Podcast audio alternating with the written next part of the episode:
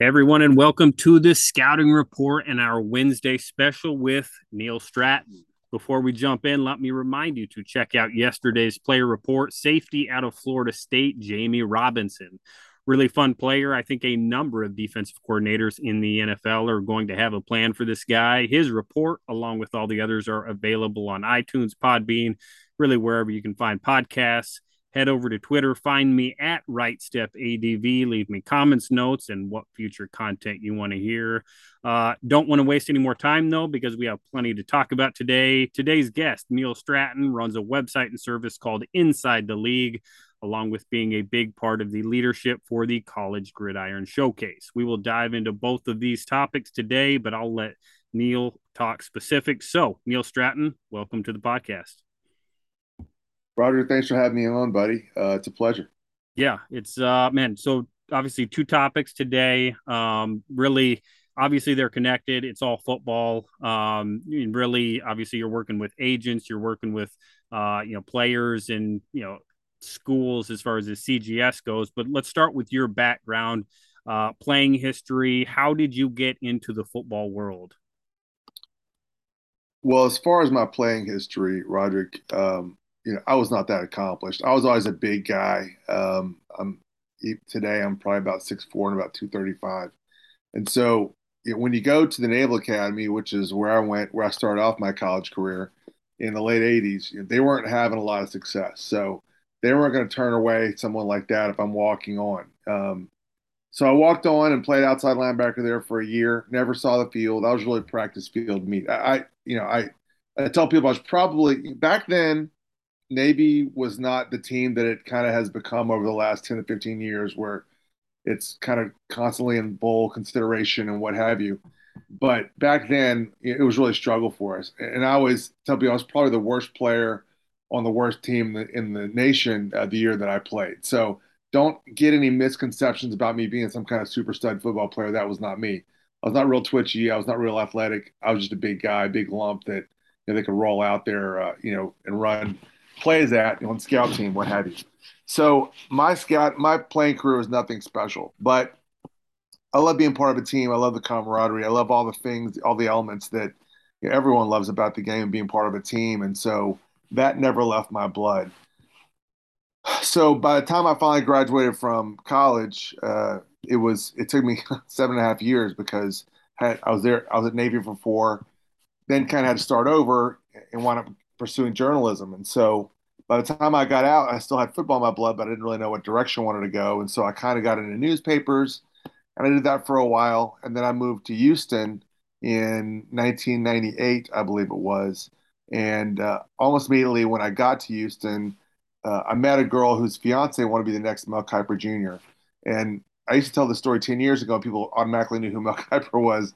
Now I guess I would have to say something like Todd McShay or, mm. uh, yeah, Mike Mayock or whatever. But anyway, the point is he wanted to ha- start a draft guide, so we did. So for four years, we did a draft guide, and this is when the internet was the, the, the needle was pointing up, and print the needle was pointing way way down. And so uh, we did a print product for four years with four editions annually, and wound up stacking up a lot of them up in our garage, and kind of taking turns spending money on publishing a guy that really wasn't going anywhere. Um, but along the way, I started going to all star games and meeting people and coming to understand the big role that people off the field played in the game. And at that time, you know, you were starting to hear a lot about being an agent and the business of the game. And you know, at that time, you know, NFL teams were moving and big stadiums were starting to be built in the college level. And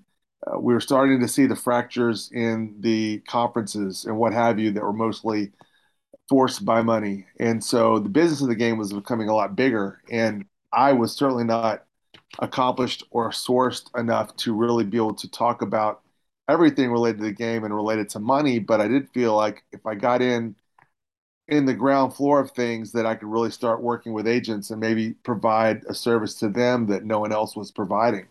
Uh, this was in 2002 when we launched ITL, and I did a lot of market research. I thought, and really kind of thought I got a good handle on what agents were looking for and what have you. And at the time, there were about 1,500. So I thought, you know, if I could get 10% of that and get them to pay about $300 a year, that'd be a pretty good chunk starting off. And so, like I said, I did all my market research. I got my website built and all those kind of things. And on Labor Day weekend of 2002, I flipped the switch. And, and I, I've told this story in a lot of other podcasts.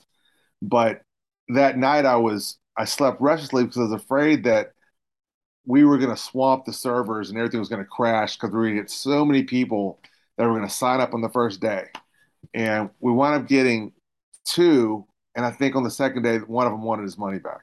So it was not a fast start for ITL, but I had a few things working against me. At the time, the idea when you were providing content was you just throw all your content out there and then you get a bunch of advertisers and you're click driven and you hope to make your money back on clicks and that kind of thing. I went in a different direction. I mean, I was trying to make this my profession almost immediately, and I thought that I had created something that no one else was doing, and so there'd be this wide demand for the content I was providing. So we started off charging 25 bucks a month. It was going to be a nine month subscriber cycle and we were going to charge I, believe it was 300 350 or 250 i think for the for, for a nine month subscriber cycle well after we got off to such a slow start i slashed prices and we cut it back to 45 bucks for a nine month cycle and for the first four or five years we kind of grew and made some progress but it didn't look like it was ever really going to take off for me so uh, long story short, I got hired by the Hula Bowl to run the personnel side of the game in 2007. And so I kind of gleefully shuttered ITL thinking I would never worry about it again. It had served its purpose and it got me to the Hula Bowl. And I'd run that game for 20 years and then retire to Hawaii. And the rest is history. And you know, it didn't work out that way. The Hula Bowl collapsed underneath my feet after one season there. The Hula Bowl is back now and it's being run very capably by a friend of mine, Damon Talbot. But at the time, it was a very different landscape. And so it collapsed. And so I came home, 32 years old, I think. Um, uh, is that right? Gosh, I don't know. It's been a while. It was, I was in my mid 30s or so, and I didn't have a scouting background. And even though I love player evaluation, and so I realized that I was not going to be able to work for a team and I wasn't going to be able to be an agent. I didn't think I had the resources for that. So I really only had one option. That was to resume ITL. And I did that kind of kicking and screaming after my wife more or less confronted me and said, listen, you got to give this another shot. You didn't really give it a proper one last time. The in its previous incarnation, pre Hula Bowl, I was trying to make it kind of half fan driven and half business driven. And I did mock drafts and I did player rankings and all the kind of things that you can find on thousands of different websites and, and all mm-hmm. over social media now. But I was afraid to really go in that one direction that no one else was going and to really be truly unique and not have that kind of appeal to fans that I thought would help make the site profitable. And so when I came back, I shoved all that aside. I said, listen, I'm going to do only one thing and I'm going to charge what I initially was planning on charging, which was 25 bucks a month. And so we relaunched in the fall of 08, I guess it was. Um, again, to not much, to not much excitement, not much more excitement than we did in 2002. But, and in fact, there was quite a bit of emotion, I should say, because people were outraged that I was charging 25 bucks a month, whereas I was charging 45 for the year previously. Mm-hmm. And also, I was going to a 12 month subscriber cycle rather than a nine month subscriber cycle. I had no idea what I was going to publish in the summers, but I was going to do it. I was going to figure it out in hopes that people would stick around, you know, and I could kind of keep things going. At the time, I hadn't done anything with the agent exam. And so it was a very different service from then.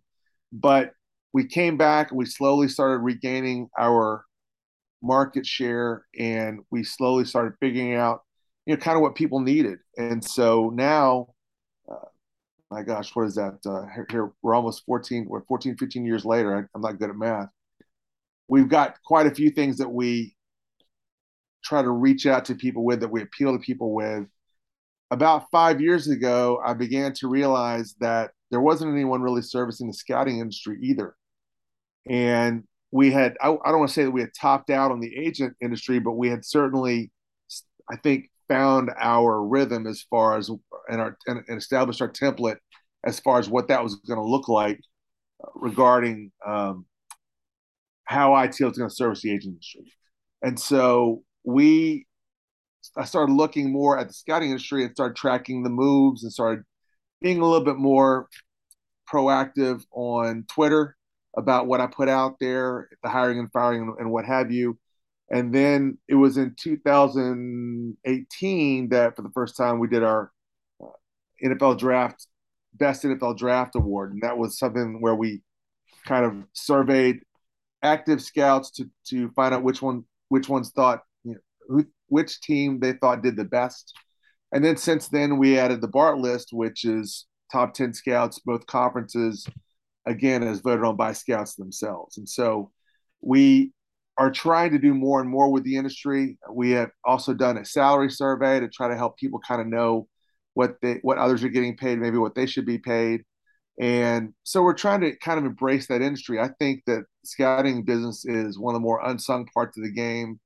Certainly one that's got still got a lot of mystery and intrigue to it, and is very appealing to a lot of people, uh, both inside and outside the business. And so we've really tried to service that that side of the business and really tried to honor and respect and bring more acclaim to those people who I feel like are very a very interesting and integral part of the industry. So here we are in 2022. We have the mothership inside the league, which is if you decide to come aboard, then we track you know the industry inside and out for 29.95 a month. But if you don't have that kind of a budget, we have a, a blog uh, which is Succeed in Football, which I try to aim at people who are starting out in the, in the business, trying to give them I don't know, advice on the game, how they can kind of break in, that kind of thing.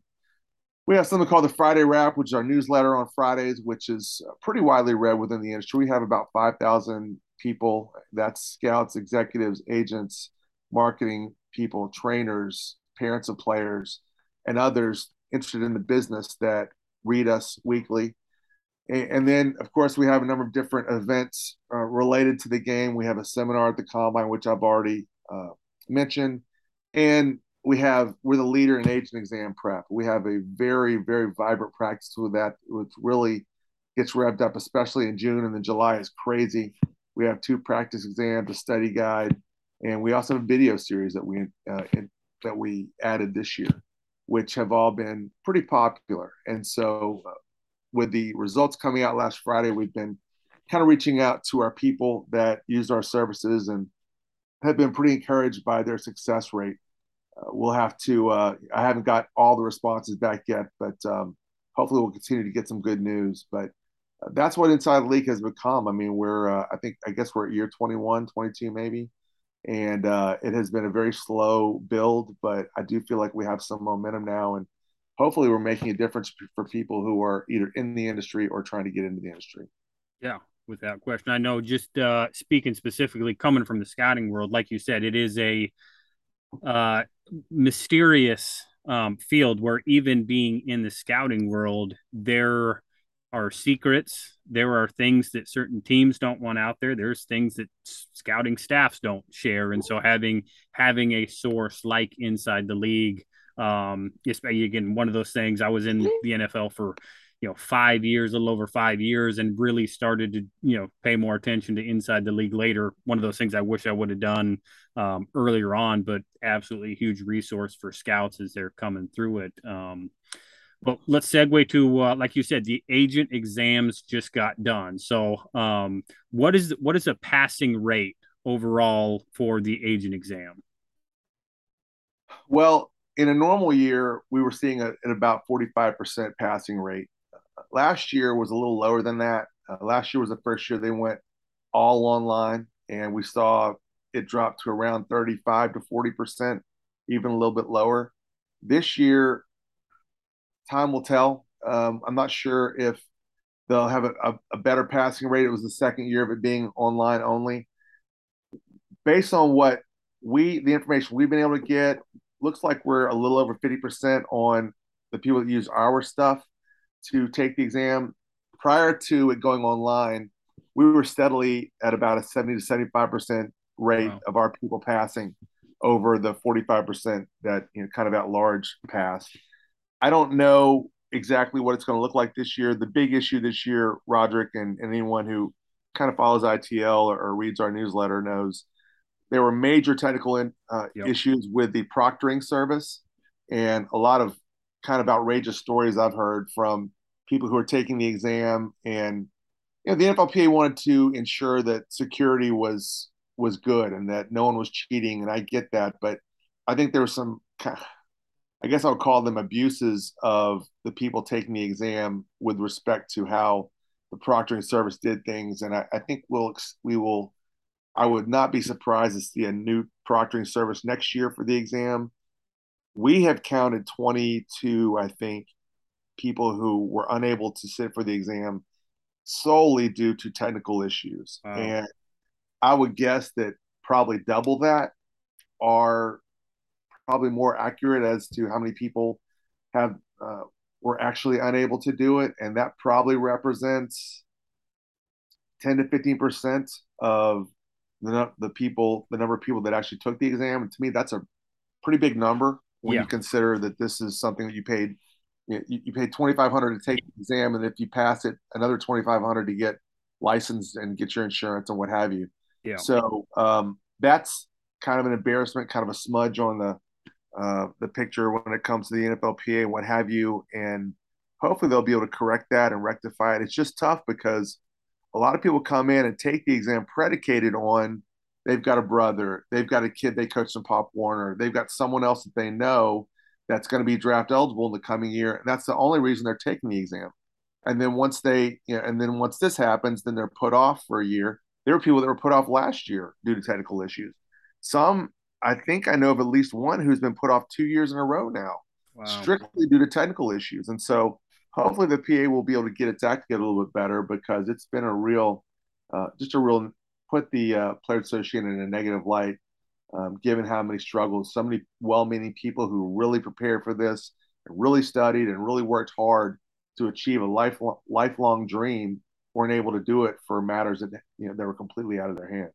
Yeah, yeah, certainly something the NFLPA's got to get cleaned up. So let's speak specifically to these agents. They've, you know, it's been a year, it's been two years.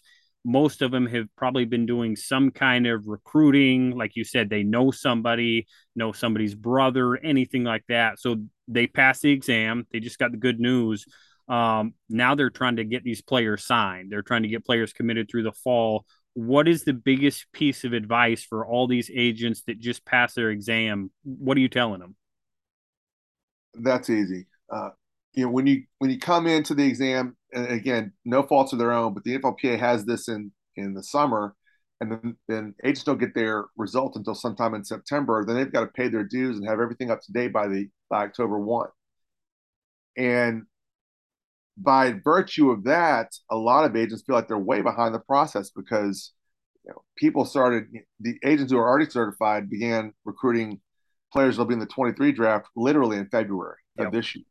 So, but I feel that it's critical to sign someone your first year, even if it's the backup punter at you know local university. You got to sign someone because this is the biggest learn by doing job that you'll ever see and it's an incredibly challenging job.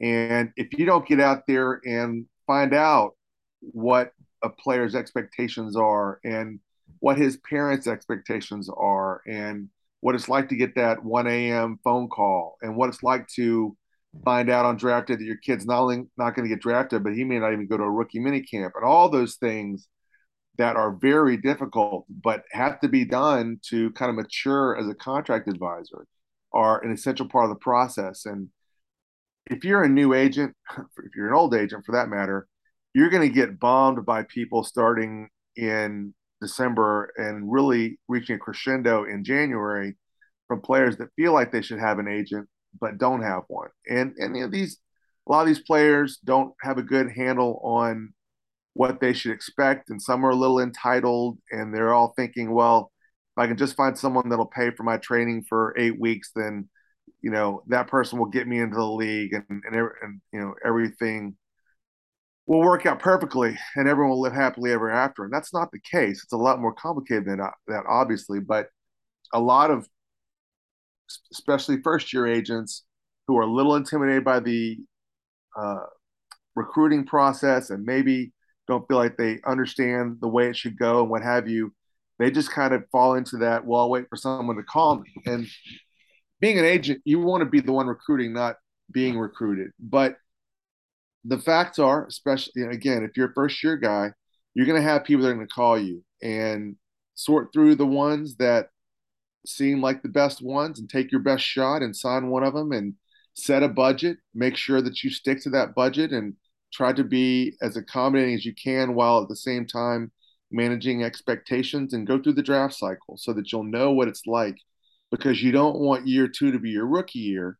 Because as you know, Roderick, you have three years, three draft classes to get at least a player on a 90 man roster, which is a camp roster basically. And if you can't do that in three years, then you're out.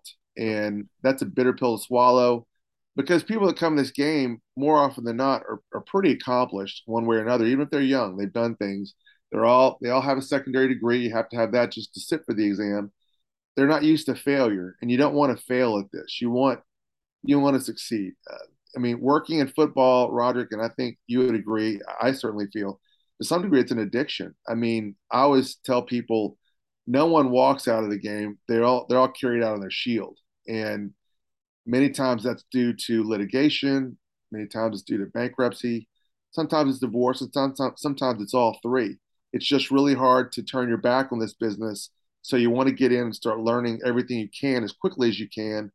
And that's why I think it's smart, again, to sign at least one player and probably one or two, two or three maybe in your first year so you can kind of get that first year out of the way and really figure out what it is that you need to learn. And there are certain things you can do to enhance your chances of success as a rookie agent, even if you got someone that calls you. I mean, every year there are players that make it 53 that called their agent and talked their agent into signing them, and then you know good things happen.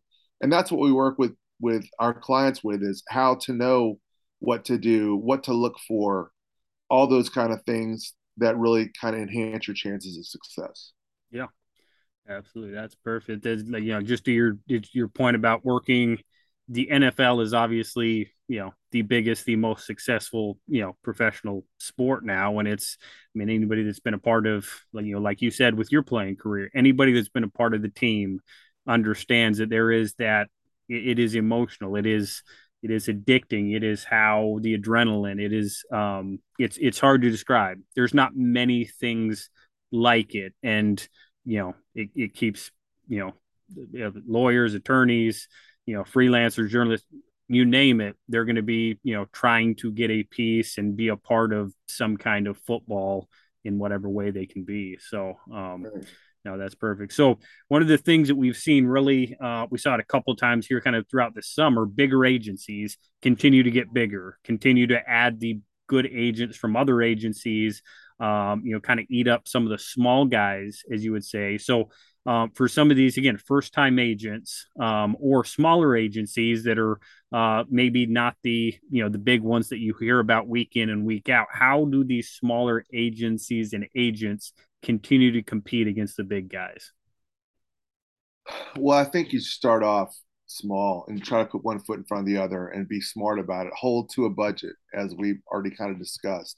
Recruit the right areas. Recruit the right positions do all the things that are sound business practices when you're starting out and make sure that you and, and build a success. And, and i think it's really important and i get this a lot from second year agents. They go through year one they kind of get beat up they went in really fired up and excited and kind of having a perception of how things will go and then they find out that it's pretty different from what they expected. And so they come to me in year two and say hey look how can i hook on with a bigger agency the truth is bigger agencies don't want to talk to you. They've got a line a mile long of people that want to come to them, that want to work for them for free, and promise how much they're how hard they're going to work, and all those kinds of things that are understandable for people that are still trying to figure things out.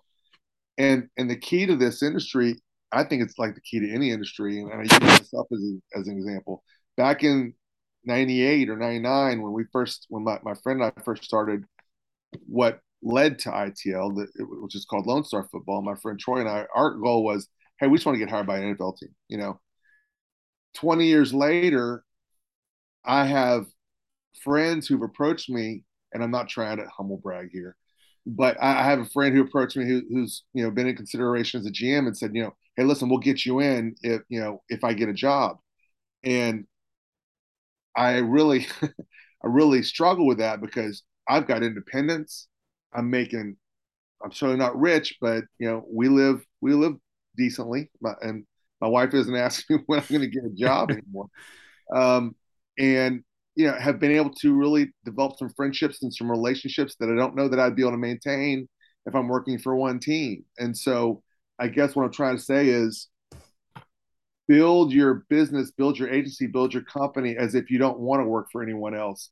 And then at some point you won't because you will have everything you're looking for by God's grace. And you'll, you know, and that will far surpass anything that would come with working for someone else. Now, you know, if someone came in and wrote a big enough check, of course I would put ITL aside, but it'd have to be a tremendous opportunity given the independence that I have right now and you know the money and all those things would have to line up and so again i guess to answer your question don't just simply pursue working for someone else really try to hone your craft spend the money that you need to that's smart don't but don't overspend and take it a day at a time perfect do your job the right way and uh, right. the, the right opportunities are going to present themselves that's i think that's good advice no matter what you're doing right there sure. Uh, perfect. So uh, last one here, uh, kind of speaking specifically to the agent side, NIL. Obviously, we hear that word all the time.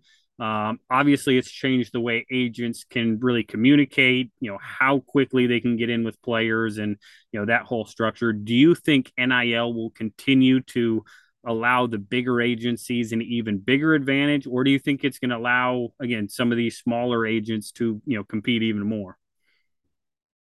I think it depends on where you are um, if you're if you're in uh, Miami or maybe Washington D.C., New York City, um, Los Angeles, if you're an agent who's based there and you're recruiting players that are local to you, I think you've got a pretty good opportunity to make NIL a lever that gets you relationships that you need and maybe even get you a little bit of money because it's always good to get paid, obviously. Uh, I think those those are beneficial. If you're outside a major media market and you're recruiting a kid who's in a school that maybe maybe doesn't have the following of an LSU or an Alabama or an or, or an Ohio State, I think it's going to be trickier because NIL's commission sales and commission sales scare the hell out of people and and rightly so. I mean it's it's it's kind of all or nothing. It's all or nothing. It's eat what you kill. And you know, representing players is the same way. It's also commission sales. But I think in the course of being an agent in the traditional sense, you get more of the trappings of the things you kind of want. You get to talk to scouts, you get to attend all-star games, you get to, you know, represent players, you get to befriend and work with trainers, you get all the things that you think of when you think of being an agent. When it comes to NIL, it's more about just cold calling the crap out of a, a city and trying and getting a lot of no's or getting a lot of not uh, no return calls and um, awkward situations that maybe aren't as much a part of traditional NFL agent work. So I think that it's so I think it kind of comes with a caveat, but at the same time, NIL is unique in that there are entire bodies that surround a school that are working to help that want you to succeed they want you to go out and do the door knocking and and, and maybe not maybe you may not even have to do as much door knocking because of the collectives and the marketplaces and all those kind of things that are springing up around schools in an effort to attract big time players with money that they can't just hand them for recruiting you know they can't make it that obvious yep. so i mean i think one of the things that's most exciting about NIL is that it's completely wide open right now and and no one really knows what direction it's going to take. And it's certainly ripe for abuse. It's being abused right now, but hopefully at some point there'll be some guardrails that are put up and some walls built and we'll have more rules related to it that are you know that cross state lines and cross markets and cross conference lines and all those kind of things and we'll have a little bit more of an understanding of exactly what's inbounds and what's out of bounds uh, but for right now if you have the time to do it and you're in the right marketplace i think it can be a real blessing for you it's just a matter of kind of figuring it out and everything's got a learning curve. Everyone's going to feel awkward when they're first starting things out.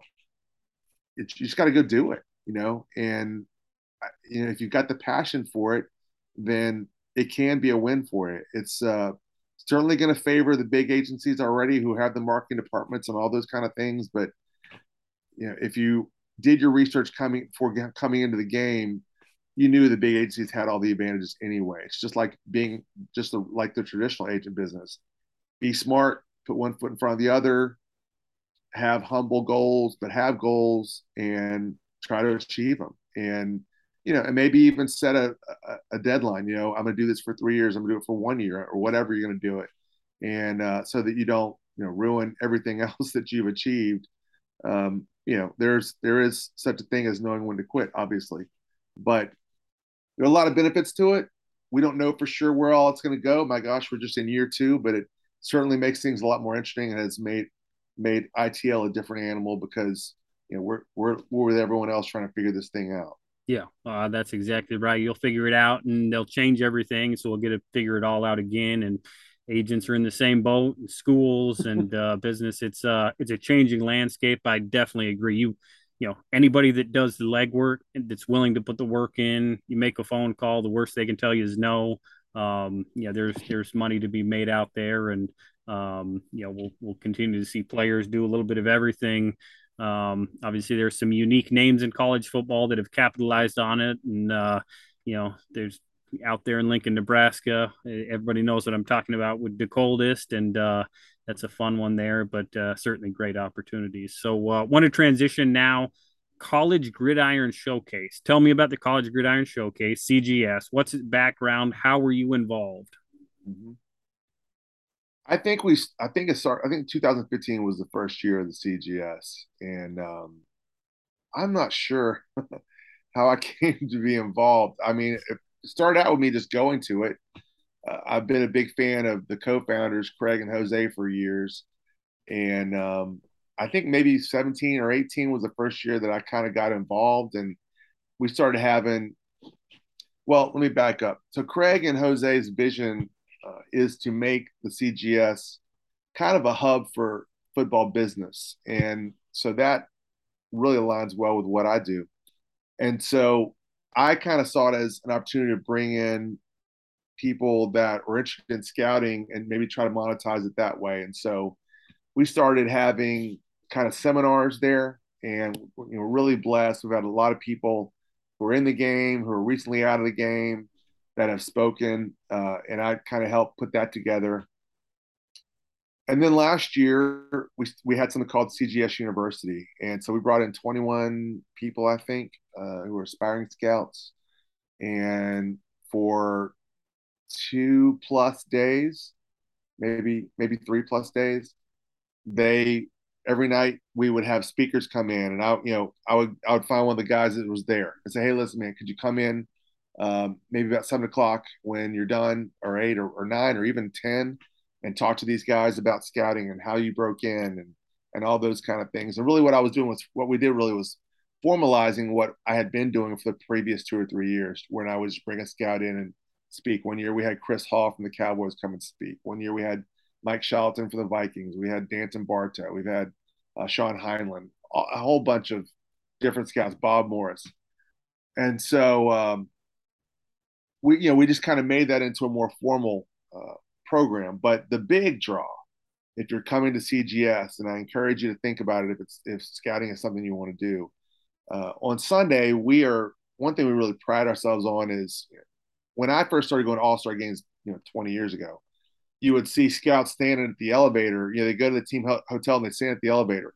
And then when a kid would come out, you know, they'd be shuffling papers to hand them a questionnaire so they could get it filled out. And, and half the time, the scout didn't know what the kid looked like, and you know you, are hoping that he was wearing his Nebraska sweatshirt or whatever, so you kind of figure things out and at least keep you in hand about things.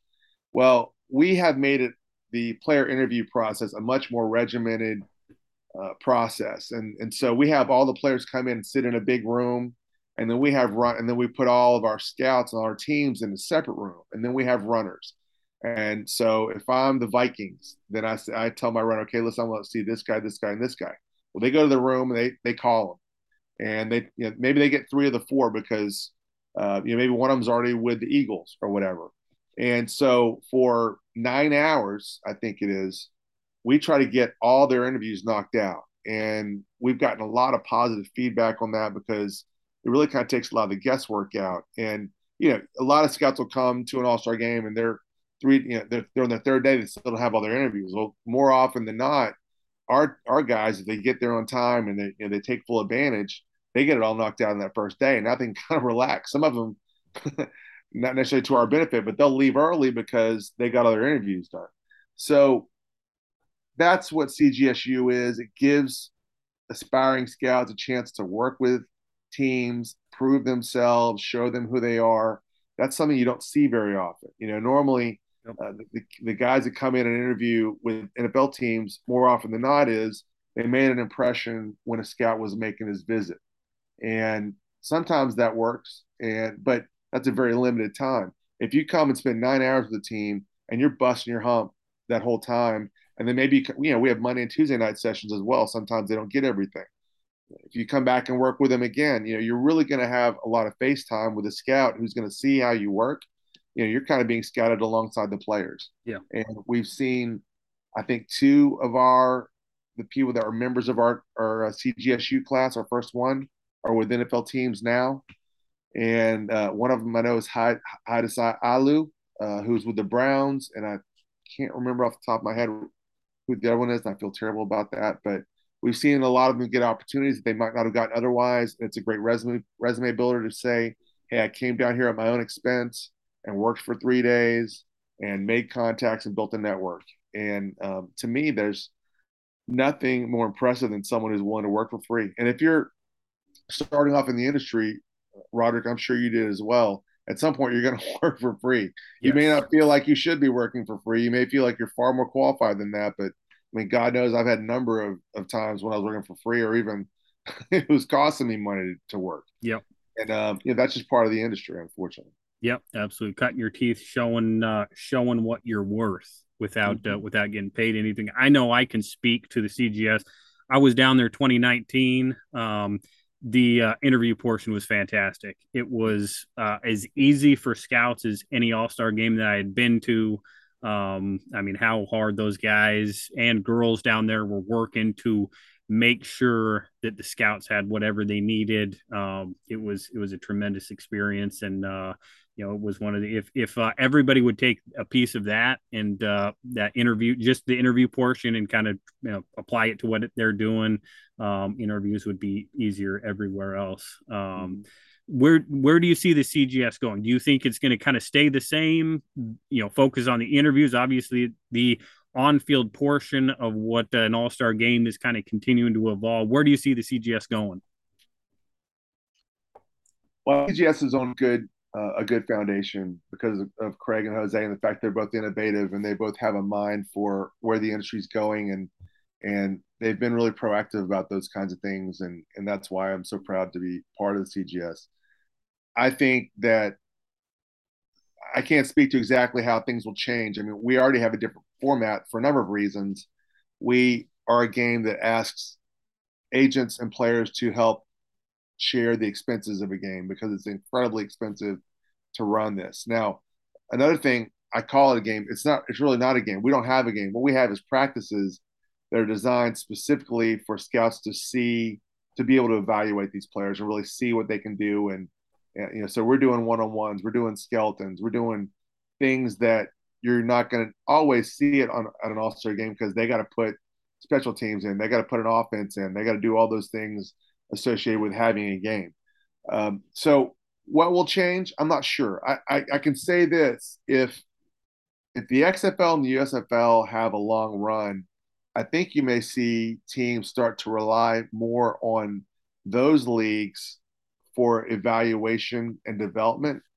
Uh, I think we're already starting to see that a little bit, and uh, I think I think that you're still gonna have All Star games. CGS isn't going anywhere, but I think given now that they have a chance to, without even leaving the country, be able to see players develop, especially younger ones that are still kind of in the formative stages of their career. I think you may see a little bit of drift away from that. And how will we react to that? I'm not sure. I mean, we already do a veteran, well, we call it veteran showcase. It's more of a street free agent showcase. Um, we may start working more with foreign players. That's something we've already done. We had a Japanese player come in a couple years ago. We've had others that are kind of newer to the game. I could see us developing players that basketball was their first sport, maybe, because those guys have obviously they've got the, the length and the frame and the footwork and all those kind of things you're normally looking for in a tackle or a tight end. And we've even seen some of those players make that transition.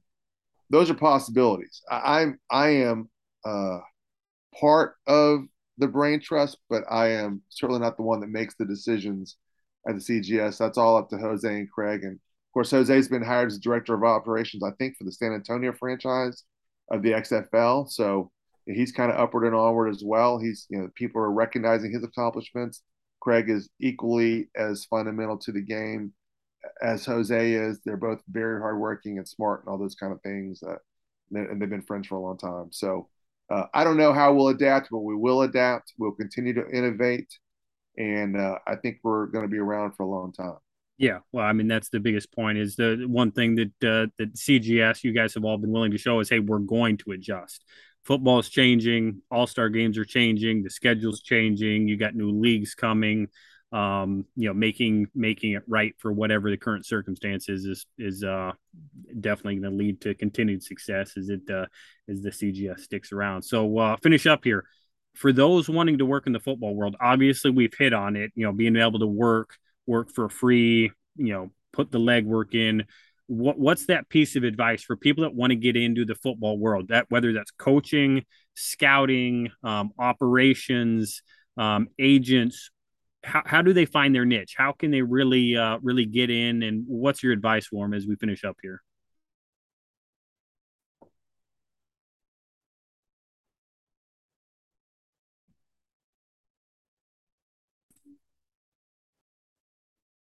The advice that I would give to anyone who's pursuing this, I guess it's kind of twofold, and one of them I've already kind of hit on, but you're gonna have to work for free at some point. You're gonna have to take some chances. You're gonna have to spend your own money to go places but if it's the right opportunity, it's worth it. And so I think it's important to kind of set aside your pride, set aside your ego, and be willing to do that. I got a much later start in this industry than most people. Uh, you know, I really didn't even start trying to pursue this until I was late in my twenties, early thirties. I think, um, you know, I mean, I said earlier that I was 32 when I ran the Louisville. I think I was 40. I was actually a lot older than that. I think I was 32 when I launched ITL. So, um, be willing to humble yourself. Be willing to set your ego aside. And the most important thing to me is you got to keep the lights on. I know a lot of people are like, "Hey, I've got I've got to pursue my passion. I need to quit my job and just launch this thing, burn my ships behind me." I don't subscribe to that at all. I think you've got to be real about things. You've got, you know, especially if you've got a family, if you've got, you know, any kind of situation, uh, there and there's no shame in that. I mean, we do uh, an, a newsletter series for people who are coming up their first year as agents, and a lot of those people whose stories I tell, they want to say, "Well, I'm only an agent," and I'm always kind of like, "Are you sure?" Because this is a really expensive industry with a lot of downtime and not a whole lot of money, especially in year one. Mm-hmm. How you're keeping either you worked for a long time and you just put aside a well of money so you wouldn't have to work. And if you did that, that's probably dumb because you're wasting a lot of time now, or you may be stretching the truth a little bit. And I think it's really important. Again, that's kind of an ego thing as well. Put that aside. Be willing to be that person that is moonlighting. You know, I mean, I didn't get, I didn't start doing ITL full time, nothing else until 2009. And the only reason that was because I was working, that was my side side thing. But I'd gone back to the Chronicle. I was working the Chronicle, and then they had they one day they came in on March 24th, 2009, and cut 40% of their workforce. And so uh, that was certainly a day that I'll never forget, but at the same time, was the best day of my life professionally because it was time to find out if I was going to sink or swim with ITL. And I remember my wife, you know, we had, I had two kids and a wife, and every day she's asking me, you know, what are you going to do now? What job are you going to get? And all those kind of things. Not in a bad way. She was scared and she, she had a right to be. But I didn't say it, but I wasn't getting another job. I was going to find out what I had and, you know, did a few little things along the way, again, to keep the lights on, um, part time stuff and what have you. But at the end of the day, I knew it was time to find out what ITL really was going to be. And by God's grace, it uh, it turned into something that would sustain our family and and uh, that we could do okay with. And so, um, you know, where that line is is different for everybody. That was definitely the time for me. But just remember, you know, put your ego aside. Recognize you're gonna have to work for free. You're gonna give away your talents to someone in order for experience, in order for contacts, and build a network. But also do everything you can to have a real job and don't feel ashamed of that. No reason to. Perfect, Neil. Well, this has been awesome. Uh, definitely, you know, expect to have you back on the podcast again at some point in the future. If you have questions for Neil, uh, head on over to Twitter. You can find him at Inside the League. Uh, you know, hit him your questions there. He'll get on. I'm sure at some point he'll try to get to those. Of course, check out his website, insidetheleague.com. You can click around there, find out more information. Uh, as far as this podcast tomorrow, we, we will be back with another player report. I am thinking perhaps a running back located somewhere in the state of California. Tune in to hear exactly who. Head on over to Twitter. Let me know what matchups you're excited about this weekend. What players are you looking forward to watching, whether it's college football or the NFL? Keep watching and keep scouting.